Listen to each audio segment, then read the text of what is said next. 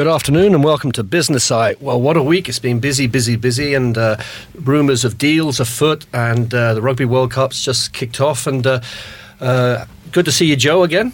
Hi Simon, how are you? It's great to have you uh, back in here again with some wonderful guests that we have. Yep. Super, super guests. Yep. So, who we got on the phone, Simon? We've got three guests who I would re- regard as, as business friends and colleagues. Uh, first of all, we have Mindy Casselden from uh, Consulting. It's great to see you, Mindy. Thank you. Great to be here. Thanks so much. It's great to see you. And then we have Raymond Hegarty, who uh, is uh, an expert in IP commercialization, has done some amazing stuff and TEDx talks and that kind of stuff. And then, good to see you, Raymond. Good to see you, Simon. And then Dermot Mannion, former CEO of Aer Lingus, a coach, a consultant, and a bit of an all round business guru. It's good to see you, Dermot. Thank you very much. It's great to be here too. That's some title to have, there. I know it's ominous, isn't it? Putting you on the spot there. I know exactly. The discussion will probably go downhill from now, but that's okay. That's okay. Welcome, folks. Uh, it's a Friday. We are live. We are in Dundrum Shopping Centre. Uh, yes, the rugby is on, and being a rugby fan, I will be tuning in at the break to see what's happening. I think Russia just scored, have they? It's well, it's half time at the moment. That's the end of that. That's it. That's like someone telling you the end of a movie. That's only the start. So, when you've had a crazy week, actually, you've had a bit of a. Well, I've had a cold. I'm just getting over a cold, but I've been travelling. I've been up in uh, Northern Ireland. I was a keynote at uh, the Northern Ireland Small Business Conference, and then I was on uh, the BBC. I was interviewed on BBC Radio Newry, so it's been a busy week, but it's been great. It's great to be back here. Yes, it is. It, it's, it's for myself. It's been a bit weird, actually. I actually don't know what I did this week. Do you ever have those weeks that you don't know what, what what's happened, yes. but the week is over? That's called alcohol. Is that alcohol? is it? Yes, but it's but it's been productive as well. So a lot going on. There's a few events coming on. But tell me yourselves, how's your week been? What have you been up to? Well, uh, as I said earlier, I'm active in the consultancy space. So I started the week on Sunday at the final of the Irish Young Entrepreneur of the Year competition which uh, was hosted by Google and is sponsored by Enterprise Ireland. Wonderful event. Uh, I, I, was supporting a young entrepreneur from my home county, Sligo, Damien Kilgallen, who has developed a light therapy solution which he believes, and I believe, could be used for sleep disorders and jet lag and the like. I'm delighted to say he was shortlisted for one of the awards in the end, which was great. Um, a brilliant event and a real bird's eye view of all the wonderful talent that's coming along in Ireland at the moment. It is, yeah. It's a great event. I was I, I was following actually the event on Twitter, um, and I, O'Malley, which he's head of the Dún Laoghaire Leo, he was at it as well. I was mm. actually speaking to him yesterday, and he was saying it's it's a it's a great event, and you know it, it inspires young people who have an idea to actually step forward and go. There's someone there that will listen to me. Yeah, I mean, every county uh, in, in, the country was represented. The ultimate winner was from, from County uh, Tipperary, uh, Sharon Cunningham, with a company called uh, Shorla Pharma. They developed uh, or, or, are developing pharmaceutical solutions that would be suitable for therapy for women and for young children. Very impressive story. Everyone's got an impressive story, basically, who made it to the final on, on Sunday. There's there's so much potential in Ireland, and, and Mindy, I know your business, Casselden Consulting. You, you, you, you, one of your taglines is unlocking potential. What sort of clients do you have, and and, and are you working with more smaller companies, startups, or what what sort of client base do you have? Yeah, our client base actually is very diverse. We work in tech industry as well as with architects, with uh, individuals who are really just trying to get forward along their, you know, path of performance. Uh, most of our clients we're looking at are the ones that are really motivated to move forward, but you know, really figure out what they're good at, where their strengths are, yeah. how to leverage those strengths to build up some skills that they that may not be so strong, yeah. and how to develop a culture around them that supports that. So, looking at teams and the whole organization and really just yeah unleashing the potential that's already there and really trying to drive forward and accelerate the growth it's like we have five consultants in a room. all we need is a bishop to walk in. and a lawyer. oh, we have one of them. Yeah, yeah, well, excellent, excellent. Well. Yeah, yeah. Walk into the room. What about yourself? Um, I work in the business of intellectual property. and I coach CEOs of high growing uh, tech companies on their IP strategies. So it's how to align their IP strategy with their corporate strategy. Yeah. And you've just you've done a TEDx, which which Mindy and I know have seen. It's really powerful TEDx. Maybe just de- describe the TEDx, particularly around linking this conversation around Ireland as an innovation hub and what what it has and what it could potentially grab in the future. Right. Thank you very much. My TEDx was in the area of invention. So it was talking about the inventiveness of Irish inventors. Yeah. And it was looking at it from a historical point of view and going back thousands of years, but in the last, you know, 400 years ago, 150 years ago, and some very interesting Irish inventions, such yeah. as the binaural stethoscope or the hypodermic syringe, the hollow needle hypodermic syringe. Mm. Um, my favorite one is the ejector seat that you see in the James Bond movies. so there's a lot of inventions by Irish people, and the theme of my TEDx was that the invention is not just for Edison Edisons of this world, mm. and that there's a proud history of Irish invention, and I think there's the potential for future Irish inventions as well, and the conditions are there for that. Yeah, I would agree. I, I tra- I've travelled the world. I've been all over the world for over the last many years in sales and marketing, and I always feel that when it comes to the Irish, we are very creative uh, it's and there's one of the why is one of the reasons that a lot of the multinationals come here as well. We okay, the CEOs want to go to a location as well, which is fun and they get it, but it's also the workforce, and even with the with Irish that are in working in organisations, we all still have this entrepreneurial mindset, and I think that, and as you know, invention is a mother of all necessity. There's there's a huge development here on the downside, I think there's an awful lot of entrepreneurs. I think there's so many of them, and a lot of them aren't earning money. Right. Okay, yes. Mm. which is, is is, but they're all trying to see and trying to prove if they can.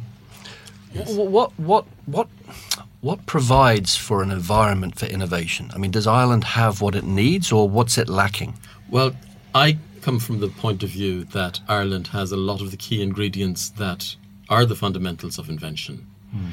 I think that there are three things that you need for invention and that Ireland shows them very well. Knowledge development.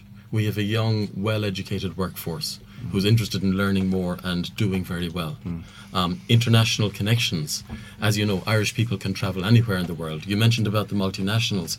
The wonderful thing about the multinationals is that it also gives experience to Irish people that if we didn't have multinationals here, we wouldn't have that level of capability mm. that Irish people can work in the multinationals, get exposure to ideas yeah. that they just wouldn't see in a small island nation. Yeah, you, you were just saying there are 25,000 Irish from Ireland over in Japan for the World Cup. Yes, indeed. I just came back from Japan uh, just over 24 hours ago, so I was coming out just as people were starting to move into Japan. Wow. And I believe that there's more than 25,000 because that is just the number of people who've registered from Ireland. Mm. There's a large number coming from Australia, Australia New Zealand, New Singapore. Zealand, Singapore. Yeah, absolutely. Very mobile. It, it's interesting uh, because a small nation, we, we our biggest export are people, mm. yes. and being with people, I learned more when I went away, and when I came back, I was able to share that. And I always say to everyone that, that I know, go away. Uh, for yourself, coming here is that if you go away and work abroad for at least a year, and then go back to wherever your own country is, your enrichment, your knowledge, your experience is, is far beyond the people that never travelled. Mm. I mean, I, I agree 100%. Uh, certainly in the aviation space where I've spent most of my career, by definition, it's international. I mean, Ireland has an incredible track record in aviation. Just look at the three or four major leaders in the aviation world uh, are Irish, from the airlines to the leasing companies. So we've always had that kind of external kind of perspective. Going back to what Raymond said earlier about the tradition of Irish invention, I wonder if one of the changes more recently is that we now have a climate where it's easier for Irish people to invent at home here in Ireland, whereas perhaps before they may have had to go to America or they had to go to the UK or whatever it might be. But now, for all the reasons we've discussed earlier, the new enterprise culture and so on, the atmosphere seems to be much better now. Would you agree with that? I would agree with that, and you, there's very often people talk about on one hand and on the other hand. On one hand, you do have uh, much more inventiveness coming about because Irish people have seen what is possible. On the other hand, not being in, for example, Silicon Valley, you're not exposed to the same level and volume of ideas and interactions and how to execute, and also access to finance, which is really important for entrepreneurs to take it to the next level. I was going to segue to Mindy on that, so I, I don't hope you don't mind me asking, but your partner and business partner, Jeff Casselden, Yes. uh, used to work for a small company called Amazon. A small, tiny thing, yes. And uh, so you're obviously both from America. How do you view Ireland, the Irish ecosystem, in terms of R and D and innov- innovation, excellence, and, and you know just get up and go in that space as compared, say, to the states? So when we came over in 19, er, 19 2008, it was right before the, the crash. And so we experienced about a month of just amazing ideas and people and really got into the social bit of, you know, exploring the people here, the diverse ideas. And then when the crash happened and people left, we could see the difference that the lack of diversity had. And in the States, it's a huge place. There's a many diverse cultures that are represented, but you can easily get into your little pocket, whether it's the sector or the community, and getting away from your community, the state, exploring the nation, exploring the world. Like I was able to go to Australia in college and come back, and I was just amazed. I was like, why am I going to stay in the States my entire life? Like, there's a whole world to explore. Mm. And when we moved here, people had moved away. They had a mm. bit of that diversity ingrained in them. And so you could see it reflected. And so the ideas, the creativity, it was really impressive for a country like Ireland compared to where we came from in San Francisco. So you're kind of saying the Irish generally have, because of their willingness to move, there's there's a more an inherent open-mindedness and a willingness within the culture. Yes, and a willingness to listen to other ideas and to take it on and really think about them. Yeah, I also, you know, Ireland is just a rock on this side of Europe. It's. I you say know, it's a windy rock off a windy rock off the west coast of Europe. Yeah, and it's it's like when I when I, I spent some time in the Isle of Man. You know, there was there's the Isle of Man is described as eighty thousand drunks trying to get off an island. That's how they describe themselves. And it- it's kind of some people left Ireland and they hit the Isle of Man because their boat was in the wrong direction, and some people left England and they hit it and they thought they were in a different country, and that's how, how it grew. Mm. But yet, it is the innovation and. Look, I spent many time, many years in America, and I, you know, the one thing I love about America is and I would say some of the most dumbest people I've ever met in the world are American, but some of the most oh, intelligent people I've met as well are American. And I've worked all over and I've worked with different sectors as well. And if I always say about America, if you don't like one area, move and go somewhere that you'll mm. find it. Where here, it's it's You're on the rock or you go. you're on you're on it or you're not, you know, and and even moving to the UK as well. Like I would travel forwards and back to the UK with good old Ryanair for mm. for about six years, and for me it was just jumping on a train to Cork. That's the way that I looked at it, in and out all the time. So from from people coming in, they're going, "Oh, I love this country," and they're welcome. But the Irish can be very clannish as well. Did you did you find that yourself? I have not actually. Yeah, um, but we're very personable people, so we put ourselves out there, and I think what we've learned is that the more you put yourself out there, the more people reciprocate it. Yeah. It, it's like I, the one thing about them, um, when I ask about Americans as well, I find them very trusting. That's the one thing. If you want to do a, a, a, uh, work in America, they are very trusting. And on that note, folks, we're going to take a quick break and we'll be right back. Your community radio for South Dublin. This is Dublin South FM. You're listening to Joe Dalton on Dublin South FM, community radio with a global audience. And welcome back to Business Eye. On the line, we have Siobhan Fitzpatrick. Siobhan is running a second event uh, this year, a networking event in Dublin. Siobhan, are you there? I am here. Can you hear me, Joe? I can. I can hear you loud and clear. How are you? You. I'm very good, thank you, on this gorgeous sunny Friday. It can't be anything but grateful, don't think. And tell us, Siobhan, it, it, is that South Dublin you're having that uh, sunny afternoon in? Sunny afternoon on the foot of the Dublin Hills. Oh yes, we're we're on the uh, we're looking out into the city here. The sun is shining in Indian summer. That's what they have. Yes. It is, Yes, in Indian Yes. summer. Siobhan, tell us, you're running your event uh, next Friday. Tell the audience what it's about and I- what they will get from it and where they can get the tickets. Fabulous, thanks, uh, Joe. It, it's the Networking Summit. It is our second year um, to run this event following a very successful run last year. It's held at the Carlton Hotel, Dublin Airport, and for a very valid reason because we are an international event and we welcome uh, delegates from as far as Canada, the UK, and, and other parts of Europe, and of course from the rest of Ireland. We're sitting nicely on the M50 to welcome everybody in from all um, directions of our beautiful Green Isle. And um, the event is about well, look, the clue is in the top in the title, the Networking Summit. It's effectively an educational event enabling us to share tips and tools and techniques uh, from experts in the fields of the areas that particularly impact networking, communications, branding, performance, um, and networking itself. So we've got speakers like Kingsley Aikens, uh, Sharon Ty, Bridget uh, Farrell, who's going to be chatting to us about the global cultural communication challenges that we have, um, and, and, and many more. And uh, yeah, full day, 8 o'clock in the morning, right through till quarter past four. So enabling people to get back on the road um, and avoid that traffic, Friday traffic. Siobhan, it's Simon here. How are you?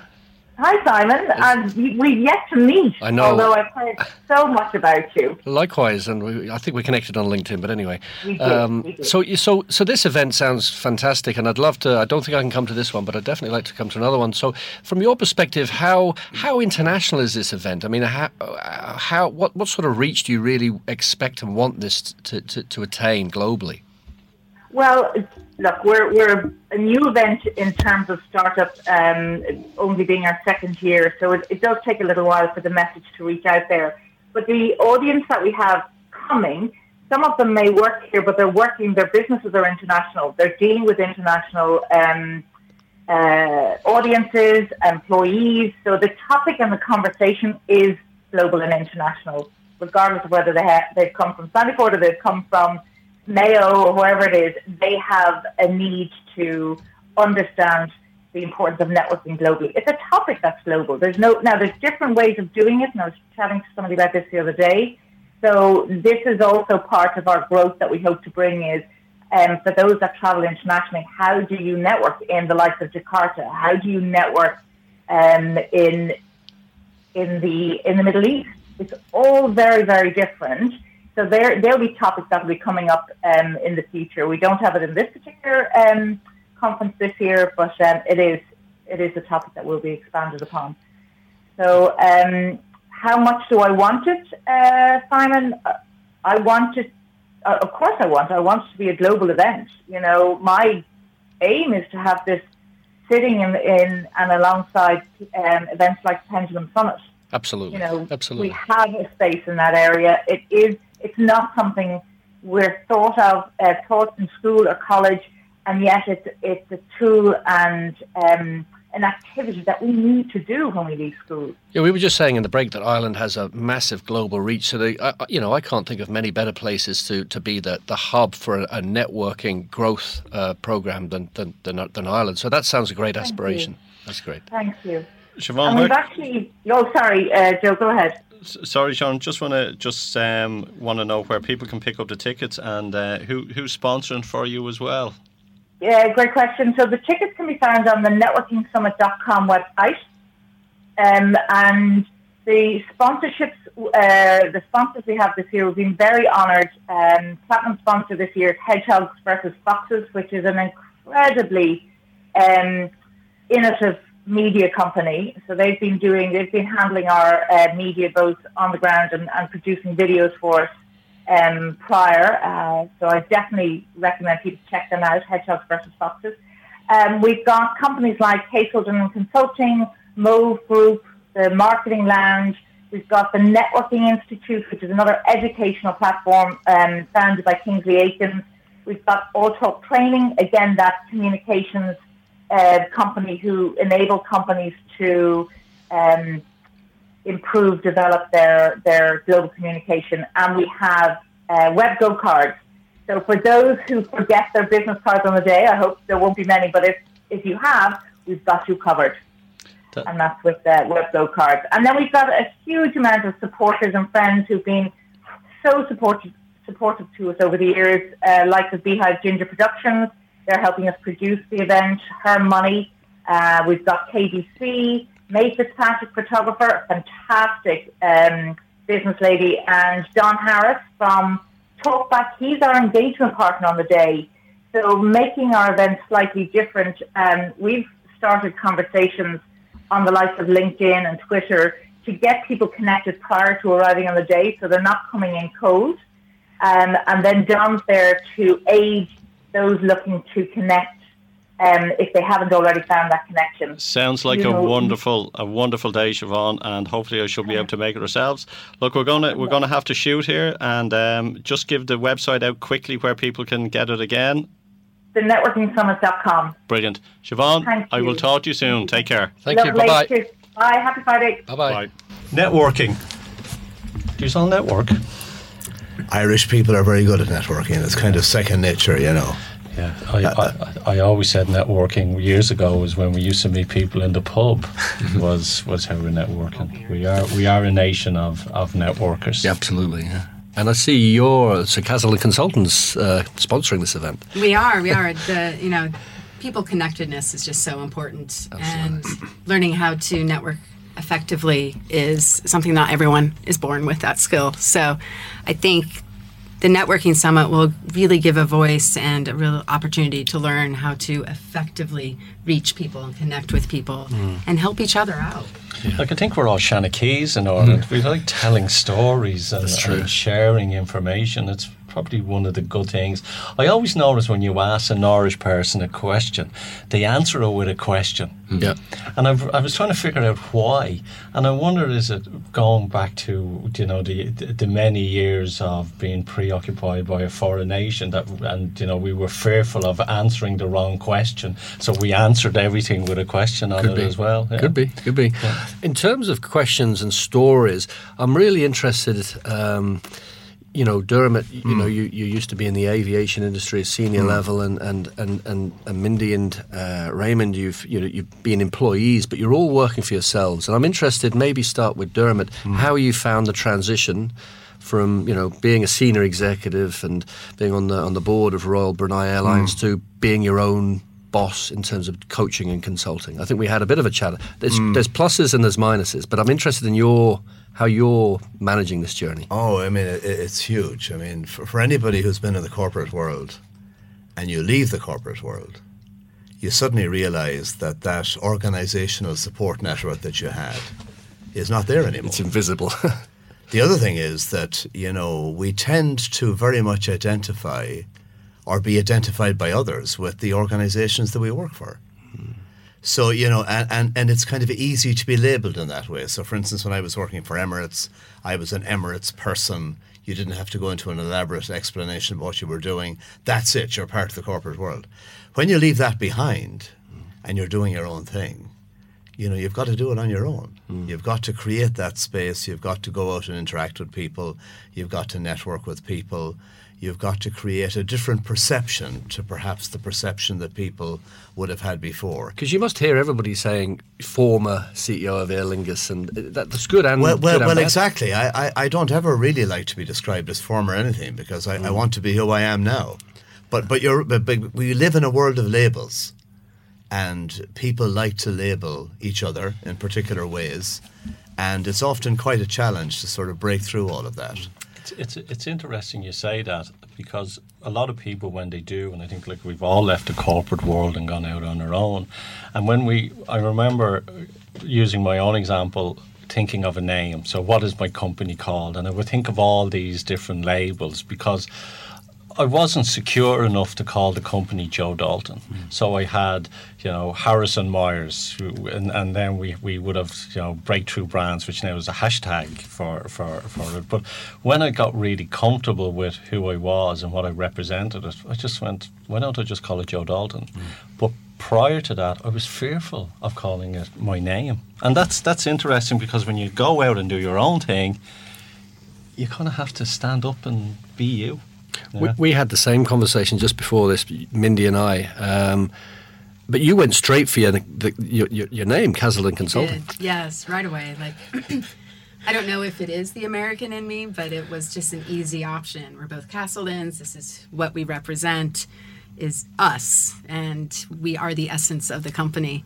Um, but back to finding your identity, it has certainly been a journey, even though we right away went into Casselden Consulting using our name, but finding that identity outside of corporate world is just a very long process. And you I dare say we will continue to learn this.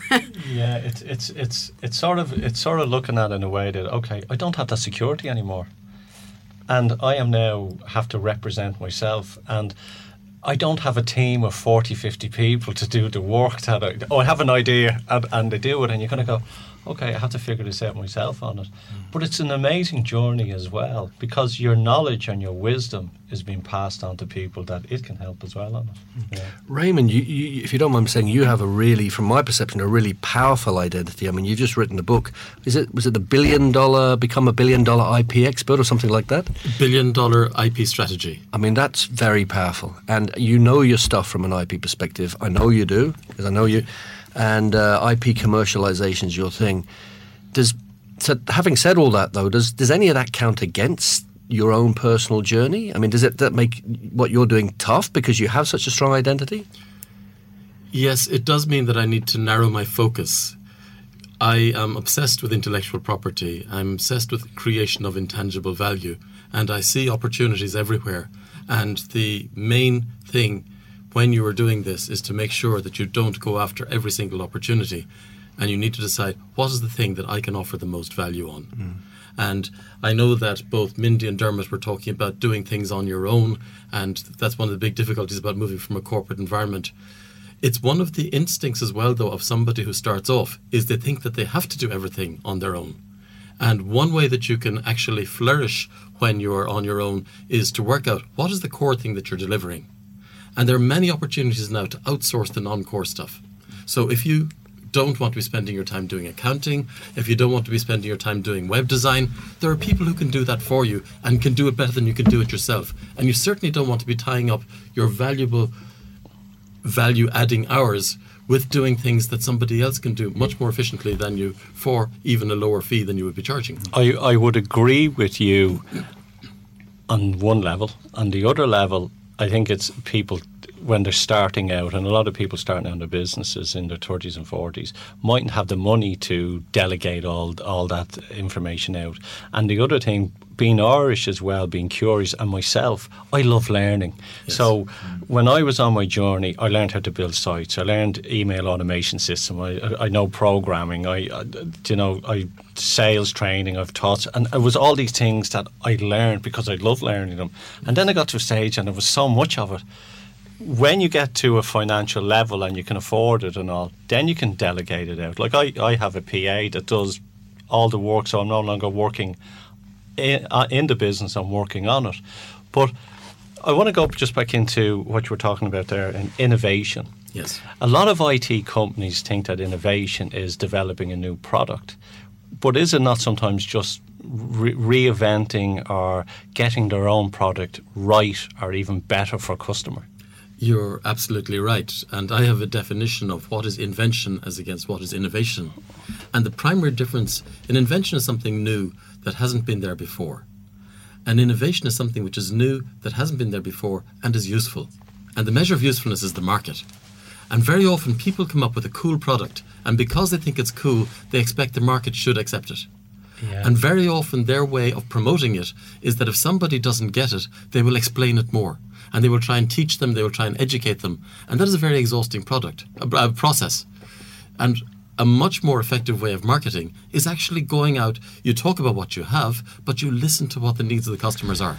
But is it also you could have a product where it's too early for market? Yes. And I, we were one. We had one of those products. We had a genetics uh, company which was testing DNA for electric ability and nutrition.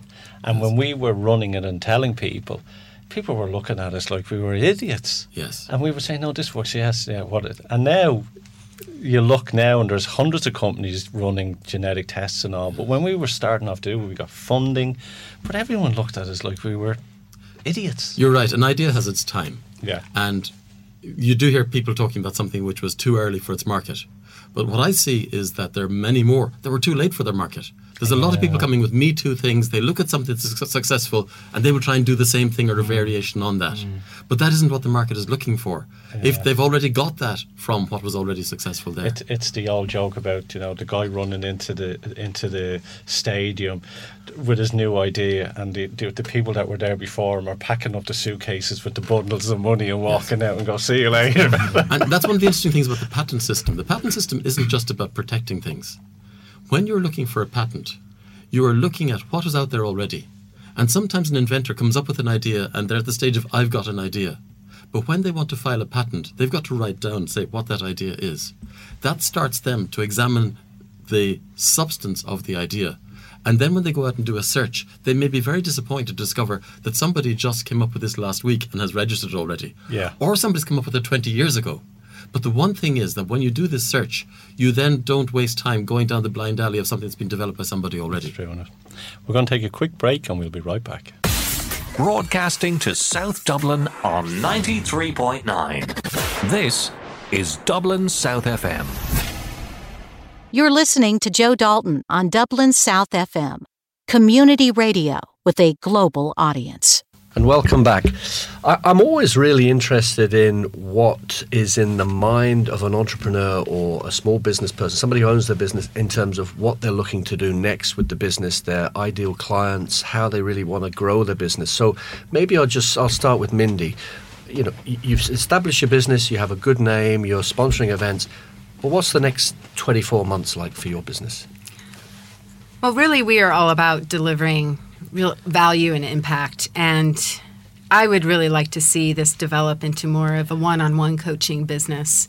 I really enjoy working with individuals, helping them figure themselves out, and you know, tapping into those perhaps hidden strengths. Get rid of those self limiting beliefs that hold you back, and then watch them flourish. And I mean, we do this at the organizational and team level as well. But for me, really, it's I would like to develop the one on one coaching business and really make some true impact on people's lives. Uh, So unlocking that potential is in everybody, but but but lack of confidence or uh, fear or whatever is just holding it back. Well, we all have the imposter syndrome from time to time, and sometimes we forget that this is a universal thing. Um, so, really, the ideal client is someone who is really motivated to figure themselves out, to get to the next stage of either a plan that they've already set, a specific career path, or try something new. Maybe they don't know what they're really good at yet. And, you know, we could have those moments at any stage in our life. So, yeah, the ideal client would be the ones that are motivated and really ready to put the effort into finding out more about themselves. I think it's really making someone accountable. Yes. That's, that's really what coaching is. It's you know you, you can bring your wisdom to the table. You can. It's all about asking questions, asking questions. I always, I've been coaching a long time and mentoring, and I always, I've I've learned I never tell people what they need to do. I let them figure it out for themselves with your guidance because we've fallen down so many rabbit holes and spent so much money on figuring things out. And the, pe- the reason why people are coming to us is so they don't fall down those rabbit holes. But you can't give them, you know, if I want your opinion, I'll give it to you. And some coaches out there will do that where you're just getting them to switch on their creative mind by asking the right questions for them to develop themselves on it. Oh, absolutely. I completely agree. The hardest part of being a coach is keeping my mouth shut, Yeah.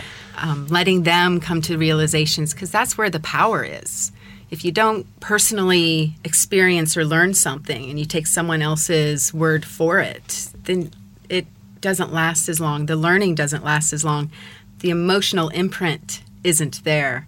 And you're bound to make the same mistakes that you just heard you should never make. So until you make them yourself or until you have those own your own experiences, the learning is just so much shorter. You really need to, you know, view failure as more of a learning experience and not such a negative. But, it's interesting you said that you want to turn the coaching into one to one. I love one to one. You know, I've I've trained and I've coached to many, and I help clients do that. But for me, it's the one to one. And people say, "Would you not do this?" It's not because I I enjoy it. I enjoy that time, and with video and with the internet, we can be anywhere in the world on it, and that's that's the real beauty of it, isn't it? You have to find your niche. Yes. On it. What what would be the biggest one piece of advice that you would give to someone who who would want to be a coach? Who would want to be a coach? Yeah. You know, Don't. Don't. No, definitely do. But, you know, I went to Kingstown College to get some kind of foundation to make sure that the strategies that I was using, the questions I was asking were appropriate, were, were right, and were helping the coaching coachee client. Um, I think that that's really important. Like we all have our own experiences and can help mentor others. But you're right. It's all about asking the right questions, letting people figure it out for themselves why? because it's so powerful. Yeah. But Yeah. that question itself, why is you know it's It is. Yeah. just have you ever realized as well that it's taking other people out of their comfort zone and we all do this and even ourselves because if you can get someone out of their comfort zone that's where the magic happens Yes. And the only reason they'll come out of their comfort zone is because you're holding their hand to walk them down that path mm-hmm. on it Raymond, you said a definitive yes there. What, what, what do you think about that? Well, you talk about taking people out of their comfort zone. It's also the habitual behaviors. There's a culture that's built into companies, and everybody keeps talking about building cultures. The flip side of that is that the culture can mitigate against further innovation because the culture reinforces the way they've been doing it up until now. Hmm. And I work with CEOs of high growing, high tech companies.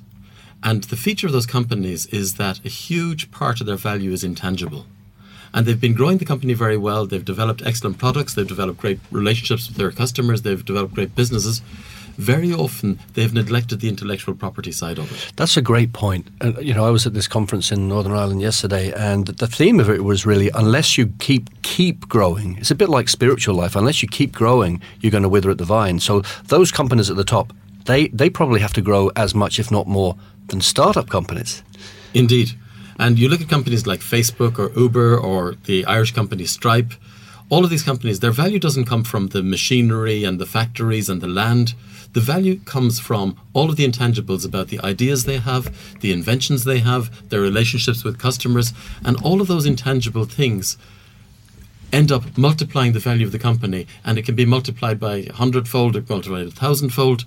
One of the very worrying things about that, though, is that if you don't control those intangibles, you can also get a massive drop in value.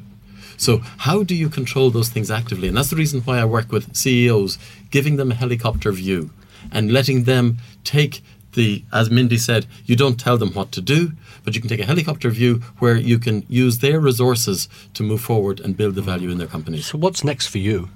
Uh, what's next for me is a continuation of what I'm doing right now. That I am working with some really exciting, fun companies, and un- unlike a lot of consultants, I'm not out there saying that I need to bring in another 20 clients. You know, for me, I am limiting. I cannot take more than one more client this year. So that's the level that I'm at. So I'm very selective about who I'm working with. And that was one of the reasons why I wrote my book, is because I can reject all of the other people who are coming to me without feeling very guilty that I'm letting them down, that I can give them something that they can take in their hands and they can work with themselves and bring themselves to one level forward, and that I can still focus on the people who I can deliver the most value that, with. that's very confident and lacking arrogance in you for doing that. I mean, you've you, you're sharing your knowledge free to a lot of people, you know, um, or, or for reasonable rates, which is not usual for consultants. They normally charge a fortune to share their knowledge. Well, it's something that I have a passion about. And it doesn't cost me if once I've created the book, it doesn't cost me any more to have one more person benefit from that. If they can benefit one little bit from that. I I would agree w- and disagree because I believe if I sit down with someone, I'll share all my knowledge with them. I'm happy to share my knowledge, and I'm I and I know that there's people out there that can't afford what we offer, but need our services. So I'm, I believe if you share everything, some people then will get that knowledge and use it. Some people will get that knowledge and will feel overwhelmed and want to use your services or use you. But it's it's it's about helping. Indeed. It, yeah, on it. Dermot. So I, I, I, know you. I know you quite well, and I know you're a non-executive director in the aviation industry, and mm. I think you're supporting a, a, startup or a couple of startups. But what's and obviously the coaching side of things and mentoring and consult. What what are your priorities for the next year or two? Well, for me, the biggest area of fascination is the whole uh, dynamics of, of teamwork. And much of the success in the corporate world and just about everywhere else in this world, I think, is determined by the dynamics of how well a team works. And I suspect much of the intangibles that Raymond was talking about earlier is, um, you know, sometimes by chance, you can create a team that is working effectively. And the problem with that is that because you, you know, it just sort of happened, the challenge is how do you keep that momentum going if some of those team members leave? In, in other words, in some of the most successful organizations in the world, if you ask them, how did you do it? They say, well, we were lucky enough. Look at the Nike story. You know, the right people showed up at the right time. They worked well together. They got the company off the ground. Uh, the next challenge, though, is no team stays intact forever. And you've got to create a dynamic to have people moving in and out of the team without creating any lasting damage to the organization. And in order to kind of create that growth culture and, and the passion that Raymond talked about, passion is a very important thing, by the way. Mm-hmm. If I'm dealing with anybody in, and, and they're, they're looking to achieve something, but there's no passion, forget it. I mean, eh, to the extent to which I achieved anything in my life, it's because I was passionate about particular projects at particular times. I would agree because if someone sets up a company and you're dealing with startups, and if that person in a startup is running it just for money, it's not going to succeed. It's going to it's going to fall because passion outweighs anything else within an industry or uh, w- within any project that you work on as well. It was interesting you said about Nike. The one amazing thing about Nike was even after a household name, how they were even trying to figure to get five thousand dollars together oh, to yeah. pay a, pro- a, a, staff, and it opened up. Shoe Dog was the book, yes. and it opened up in my mind that a glorious big multinational company, still 10, 15 years in, were still struggling, and that sort of hit me and went, "Aha, uh-huh, it's it's real." I'm really interested in this whole is it luck, is it passion, or is it strategy? So, for, and I have in my head Microsoft, right? So, in the 90s, massive organization, world's biggest brand, one of the world's the biggest tech tech brand. Today, then they, you know, there's a bit of a, uh, a drop in the brand value. Today, they are again the world's biggest brand. What what's caused that? It, Raymond, is that luck? Is it strategy? Is it having the right new passionate CEO? Or is it all of those things? What, what, what what's the most important part? Well, innovation isn't something that you can program so you cannot have a formula and then you plug in all the elements into the formula and then you've got a guaranteed result. So there isn't a single formula. And that's the joy of this. You look at a company like Microsoft. Microsoft is full of very, very smart people. And I've done a lot of work with people in Microsoft. I've been in Microsoft headquarters many times. I've met all of the senior executives in Microsoft at one time or another. And very smart people, very, very passionate. They've got lots of strategies. And some of these strategies don't work because the market doesn't accept it. You look at Bill Gates grew this company from nothing to for him becoming the richest man in the world. Steve Ballmer took over, and for 10 years, the company was flat. And now you've got Satya Nadella coming back and injecting more energy into it with uh, a lot of successes in the cloud area. And they've become the number one cloud provider in the world again, which has brought Microsoft to the top. Mm.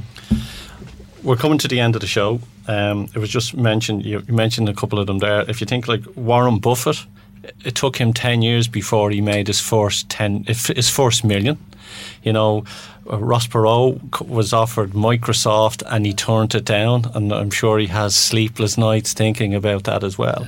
So if a company is looking and they're looking to grow you know overnight success takes you 10 years plus. It doesn't happen overnight especially with startups. They need to sort of realize it doesn't happen tomorrow. It'll happen a couple of years down the road. I think the truth is you need resilience. There are yeah. many defeats along the way. Many, yes, yes, And you know you've really just got to be able to pick yourself up. And if I was to pay a tribute to, to our American friends, yeah, yeah. it seems to me that the Americans have a wonderful culture where Americans just brush off defeat and they move on. Yeah. We're still not as good in Ireland at brushing off defeat and moving on. And that's probably something we need to learn to do better, I think, Yeah. in the future. Take the knock and, and get on with it. Exactly. We've got one minute left. We'll start with yourself. Where can people find you? Give us your website and details. Yes, you can find me at casseldenconsulting.com. I'm also on LinkedIn, uh, M. Casselden, and I'd love to hear from anyone. Excellent. Uh, me too. Um, LinkedIn is one way that I'm uh, very uh, open to engagement with people. If you send me an, uh, an invitation to connect and just tell me why you want to connect, I'm very happy to do this. And when's the book being published? And Um, what's it called? I've had two books out now, and the second book, which is the most recent one, is uh, million dollar, sorry, billion dollar IP strategy. That's already available on the um, Kindle bookstore. Uh, please find me on LinkedIn, Dermot Mannion. I'm very active all the time and uh, I'm always open to interaction. And as ever, Simon at simonhaig.com.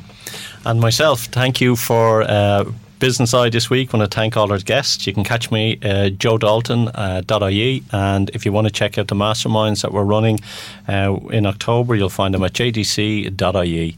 Until next week, folks, uh, another super week, some amazing guests. I think we could have talked here for a couple of hours. Have a super weekend, and for all my rugby fans, enjoy the rugby and take care. You're listening to Joe Dalton on Dublin South FM, community radio with a global audience. Broadcasting from the Dundrum Town Centre. This is Dublin South FM.